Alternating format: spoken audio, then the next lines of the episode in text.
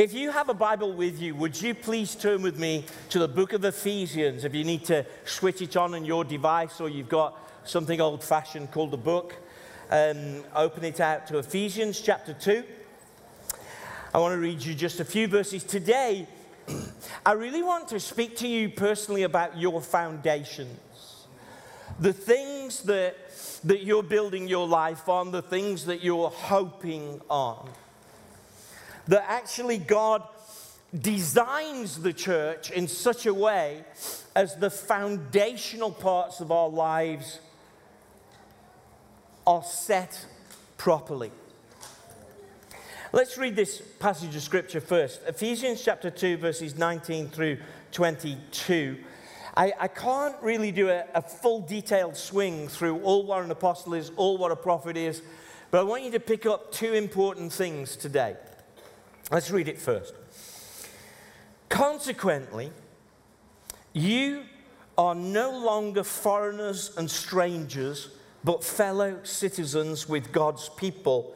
And you're also members of his household. God's burning desire is that there is one church, one body, and that you feel a part of it. I know coming to a new church is difficult and it will take you a while to get in, but as you connect into a group, as you come to our causes, as you connect in with friendships, it might take you two years, but stay and come because God's heart is your part of a household. Built on the foundation of the apostles and prophets, with Christ Jesus Himself as our chief cornerstone, tying it all together. In Him, the whole building is joined together and rises to become a holy temple in the Lord. In Him, you two are being built together. That's the goal of ministry to build us up and build us together. You're being built together to be a dwelling in which God lives by His Spirit. Now, every time I say the word church today, I want you to think that's me. Not, not me, Mark, that's you. Say, say to yourself, when he says church, he means me. You see, the goal of these messages over the summer is so that you can see the perfect design of the church us together and you as a person that God has put in place in our lives for our benefit. He's trying to build you, He's trying to shape you, He's trying to mold us. And as we know in life, and some of you, I was talking to a lady in KT the other week that works in very difficult circumstances in a difficult school, building uh, young lives. And as you know, when the foundations in our lives are not in place, then, then other things that are built on are shaky. And it's really important that we have good foundations. We talk about foundations in marriage, talk about foundations in our lives. Are you with me, church, about that? That you, you need good foundations. In the scripture, Christ says, I will be your foundation. In fact, in this scripture, it says, Christ is the chief cornerstone holding it all together. He, he is the foundation, the cornerstone of your life. How many of you know Kate Bush? I mean, you might not know her personally, but have you heard of the, you know, that Kate Bush is number one in the charts right now? I know that you are all so holy that you don't watch the charts. I know that. But you know, I'm, I'm, you know, the staff have asked me not to sing to you. But, but Kate Bush sings a song, doesn't she? I'm running up that hill. Okay, you look at, has anybody, does anybody know what I'm talking about? You don't know, it's really difficult. I am running up that hill. You know, it's from the Netflix uh, program, which I don't watch really, is Stranger Things. But in that song, do you know that actually this is what she says? And if only I, see, Claudette's waiting for me to sing it. I know that she is. But it says this and if only, and if only I could, I'd make a deal with God and I'd get him to swap places. That's what it says in that song. Jesus says, I'll take that deal. I'll swap places with you. I'll take your sin, you can have my righteousness. I'll go on the cross, you go free. I'll take your punishment, you get my freedom. You see, what Jesus is doing is he's saying, I'll be the foundation in your life. Build your life on me, on my teachings, on my character, on my spirit. If you build there, things will last. But there's always a question for those of us who are more mature Christians are we still basing our lives on that commitment? Have we let other things, or have we tempted, are we tempted for Christ now to be the add on, not the foundation? Are we, are we basing our lives on, oh, if only I got this promotion, or if only I got that acquisition? And we forget our true foundations. Our temptation all the time is to make Christ the add on instead of the basis. Here's our true foundation. If you've got a Bible, turn with me to 1 Corinthians chapter 3 and verse 10. Paul puts it like this By the grace of God given to me, I laid a foundation as a wise builder. Are you a wise builder in your life? I laid a foundation as a wise builder, and someone else is building on it. There will be layers to your life. But each one should build with care. For no one can lay any foundation other than the one already laid, which is Jesus Christ. If Jesus is not your source and he's not your foundation, he's become an add on, he's become something you do on Sundays, then you need to restore the foundations. I'm going to talk to you later about restoring your foundations because there's a lie, and I, am going to say it now, I'll say it later. There's a lie often in our lives that once your foundations are gone, there's no hope. But actually, I know a foundation restorer, and his name is Jesus, who will rebuild foundations in your life. For no one can lay a foundation other than the one already laid, which is Jesus Christ. If anyone builds on this foundation using gold, silver, costly stones, wood, hay, straw, their work will be shown for what it is, because the day will bring it to light and it will be revealed with fire, and the fire will test the quality of each person's work.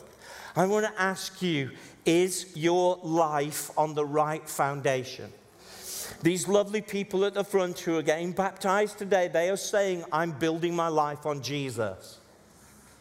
I've come to that conclusion. I've given him my sins. I've given him my life. And I am saying now, from now on, He is the director and the foundation of my life. Or have you started to build your life? And it's applicable to Kathy and I, to us also, on slightly differing other things. This platform is not our foundation. Our ministry is not our foundation. Our foundation is Jesus Christ Himself. And you see, a key role in this laying right foundations in our lives is these ministries, the fivefold ministries, or God's design for the church of how He's called us together into community. Is it's these offices and these ministries of apostle and prophet. I'll do those two today just to, as a quick overview that, that help us with the construction of the church. When I say church, what do I mean? Me. Say me. me. Okay.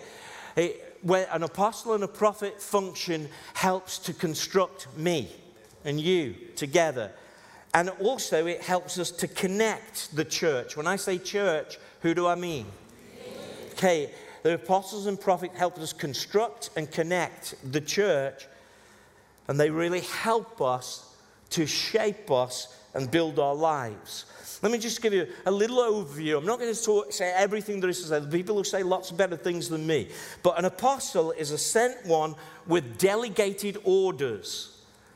You, you are an apostle to your work. You've been sent there with the order to share and to show the love of Christ, to care and to show the character of Christ. The, and the, the apostle set, is sent out with delegated orders. They set things in order and lay foundations. But actually, you can say, well, foundations are already laid. But apostles also restore foundations that have been eroded. And that often our lives uh, are, are, have come to a life where they need to have foundations reshaped. Apostles are like spiritual parents, architects, builders. They, they are peacemakers, troubleshooters, and, and problem solvers. And, and in our very individualistic culture, sometimes I don't need anybody like that. But actually, one of the reasons why God gives apostles is so that He wants to see how you respond to authority and covering. And the reason He gives prophets is He wants to see how open you are to revelation. Authority and revelation are foundation builders in our lives. And I just wonder how open we are to that. Now, when I say apostles carry authority, this is always delegated appropriately by the church, and it's actually an invitation from you. No authority should be imposed on you. When Paul and, uh, when Paul and Barnabas were sent out from Antioch, listen to what it says in Acts 13. It says, While they were worshiping and the Lord and fasting, the Holy Spirit said, Set apart for me Barnabas and Saul for the work which I have called them. It was God had done something in their lives. So after they had fasted and prayed, they placed their hands on them and sent them off. And it was everybody that did that in leadership. It, wasn't just a little group or uh, a group that liked Barnabas and, Saul. It was the church said, no, we affirm this, we delegate this. You see, the goal of an apostle is to give advice and direction that sees the church, when I say church, who am I talking about, succeed. They are not trying to control leaders. Uh, their ministry is one of, maybe one of giving advice that leads to success. It's a ministry based on relationship, exercised in a sphere of, of influence. In this manner, the apostolic ministry and apostles is evidenced by a call from the Lord and a commissioning by the church. And actually, real apostles have a sense of the supernatural. And, and will, you will see healings and uh, miracles through their ministry. Now, apostles have to be affirmed by other leaders within the local body and without of the local body. All authority is on the basis of loving relationship. It can't be self appointed and it must never be by a little group. Oh, you know, I like that person, so he is our apostle or she is our apostle. It has to be that it serves the whole. Listen to what Paul said. This is his heart expressed in 1 Corinthians 9. He said, If others have the right to support you, shouldn't we also have it all the more? But we did not use this right. Be very careful of people who are grabbing authority or demanding authority. But we did not use this right. On the contrary, we put up with anything rather than to hinder the gospel. Though I am free to belong to no one, I have made myself the slave of everyone to win as many people as possible. If you want to be an apostle at work, serve everyone at work so that you equip them and release them into their destiny. And God will look after you. All apostolic ministry is there to release your gift as the church, not to create a ceiling for you. Now, if you carry leadership in our church, be really careful you're not building a ceiling. You've got to build a launch pad. Can you hear an amen? For people in your influence, you have to build a launch pad, not a ceiling. You need to let them fly. We have to see that certainly there'll be times when leaders shape people, hold, hold people back uh, because of timing, but ultimately it's about releasing. You know, one of my most horrific moments as a parent I've had a couple of, you know, moments, and, and uh, parents in the room, you may be able to re- relate to this. I walked in our kitchen one time, and Lydia, now who's over 40, so don't worry, she did survive this incident. I walked in the kitchen, I don't know how this happened. I walked in the kitchen, she's there with a carving knife, and she's kind of like going, Yeah, I can cut the meat. I can do this, I can do that. And I, the blood drained out of my face. And I'm thinking, this could go really bad because I knew that was razor sharp. So I just kind of just looked her in the eyes and said, Hey, how you doing, sweetheart? That's really great. Can I just have that? And she was saying, Yeah, hey Dad. And I'm going, Yo. I mean, I, I, mean, Lydia might be watching on the internet actually, but Lydia, our older daughter, she was the one that uh, we used to live in Glasgow, and I'd bring my motorbike into the house because we lived in an area that you needed the motorbike in the house or it would have been dismantled and stolen. And um, not every area is like Notting Hill. You do realize that, don't you? Anyway. So, um, and as I brought the motorbike in the house, she went out the door and walked down the street, and she's about two years old. You know, you'd probably be thinking I'm a really bad parent. I just want to say Lydia was just very different. I'm not blaming her. Anyway, back to the carving knife. And so she was like swishing it around, and I just was just looked her in the eyes and eventually took that carving knife off her. There are times when leaders say no because of timing that it might hurt you. That's just normal leadership. Can I just let you know that both of my daughters can use a carving knife today, and I don't care whether they pick it up or not. And that's what leaders do.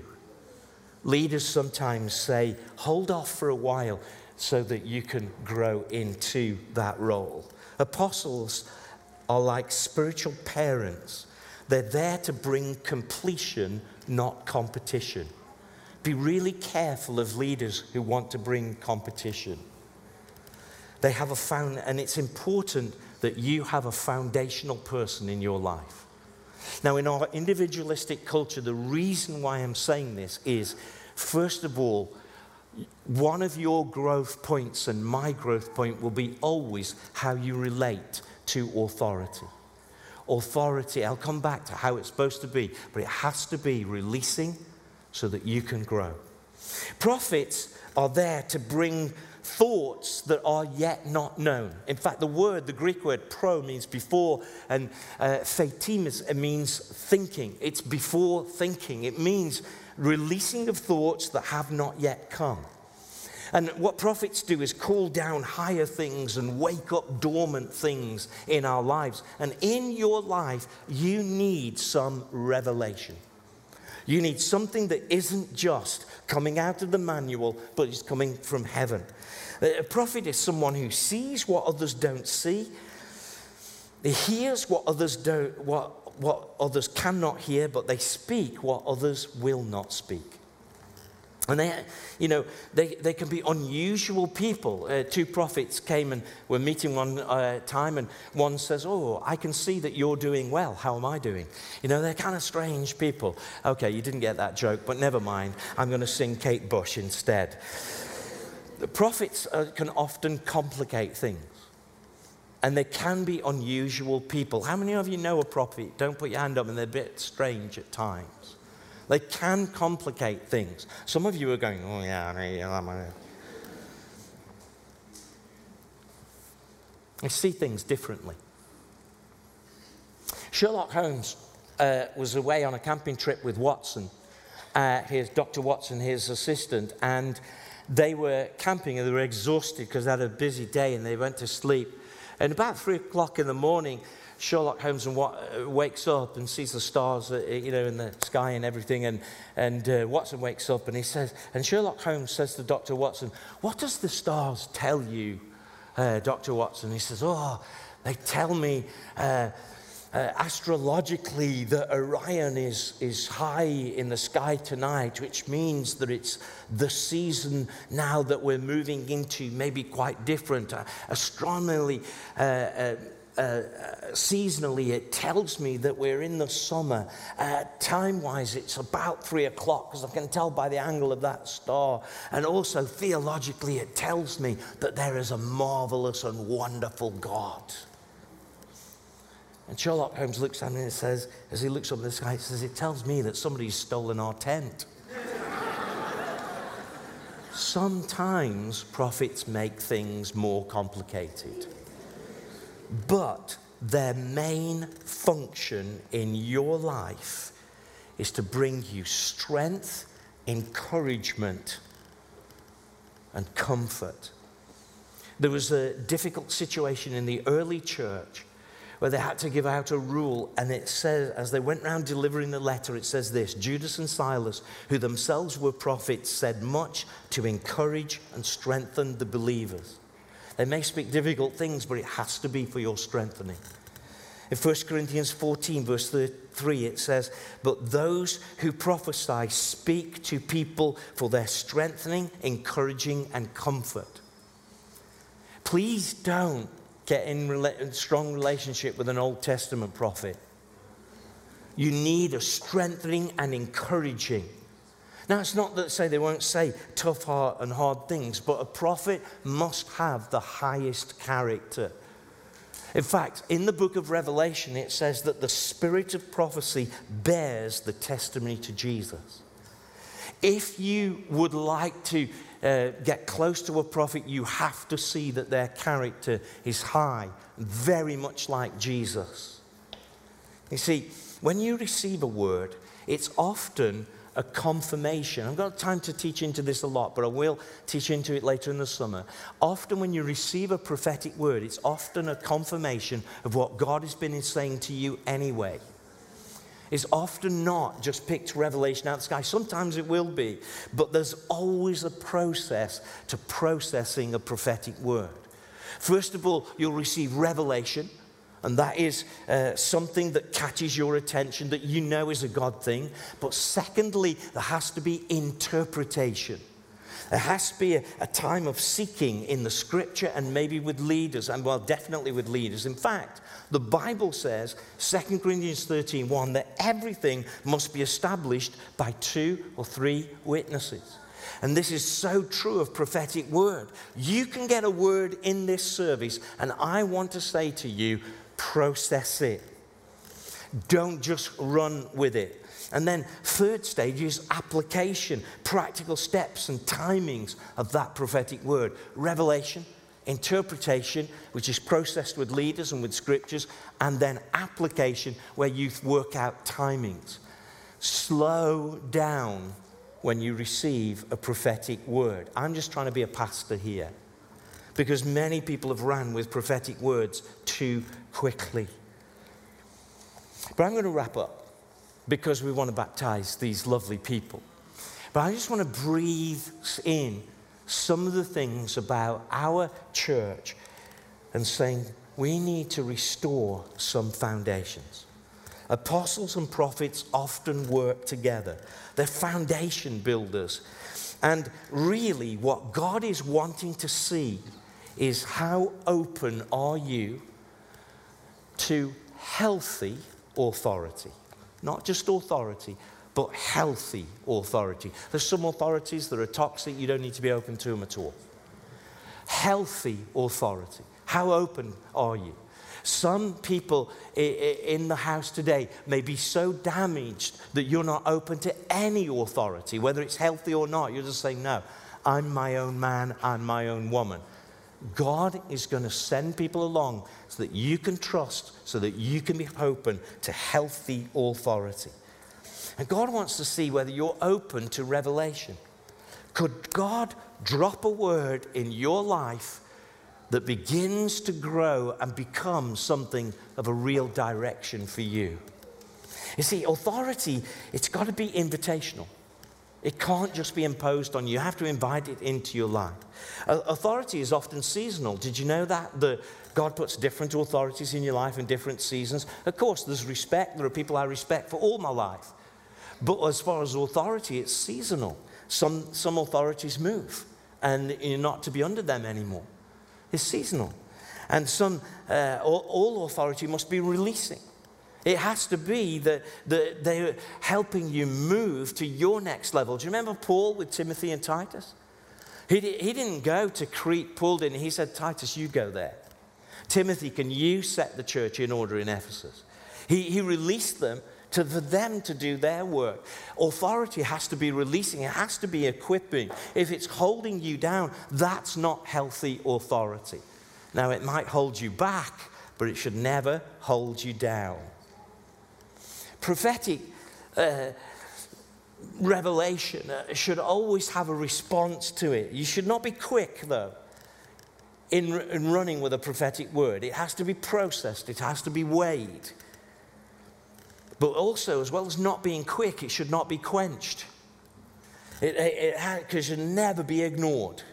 You should always say, God, are you, are you speaking to me? It should always be based on the Word of God, and it should be building and releasing God's preferred future for you. Do you feel like this is good food? Is this helping? Is this something that you can begin to say, okay, that's giving me some things to think about? Now, here's the lie that I want to demolish today that if you have eroded or built some wrong things in your foundations, I want to say to you they can be restored because God is a foundation restorer.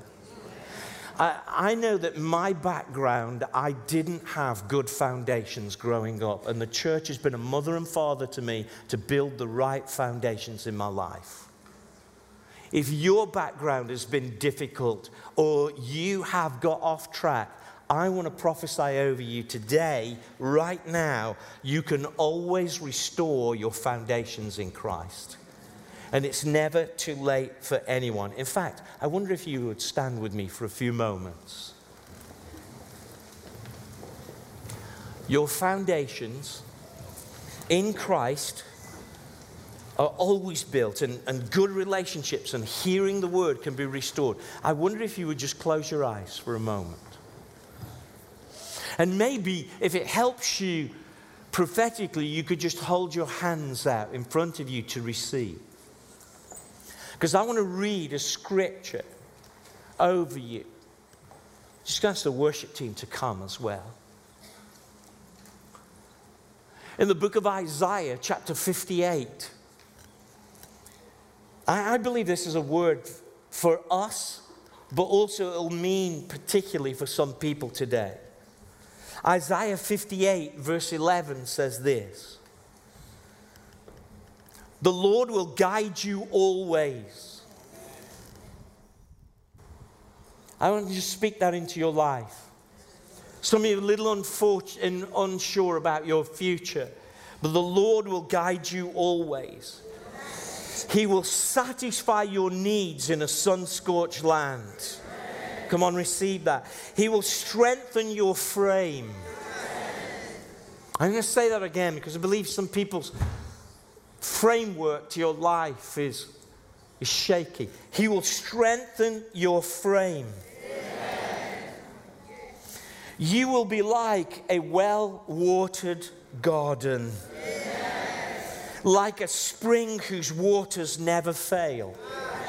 Jesus said, Out of your belly the water of the Holy Spirit will flow.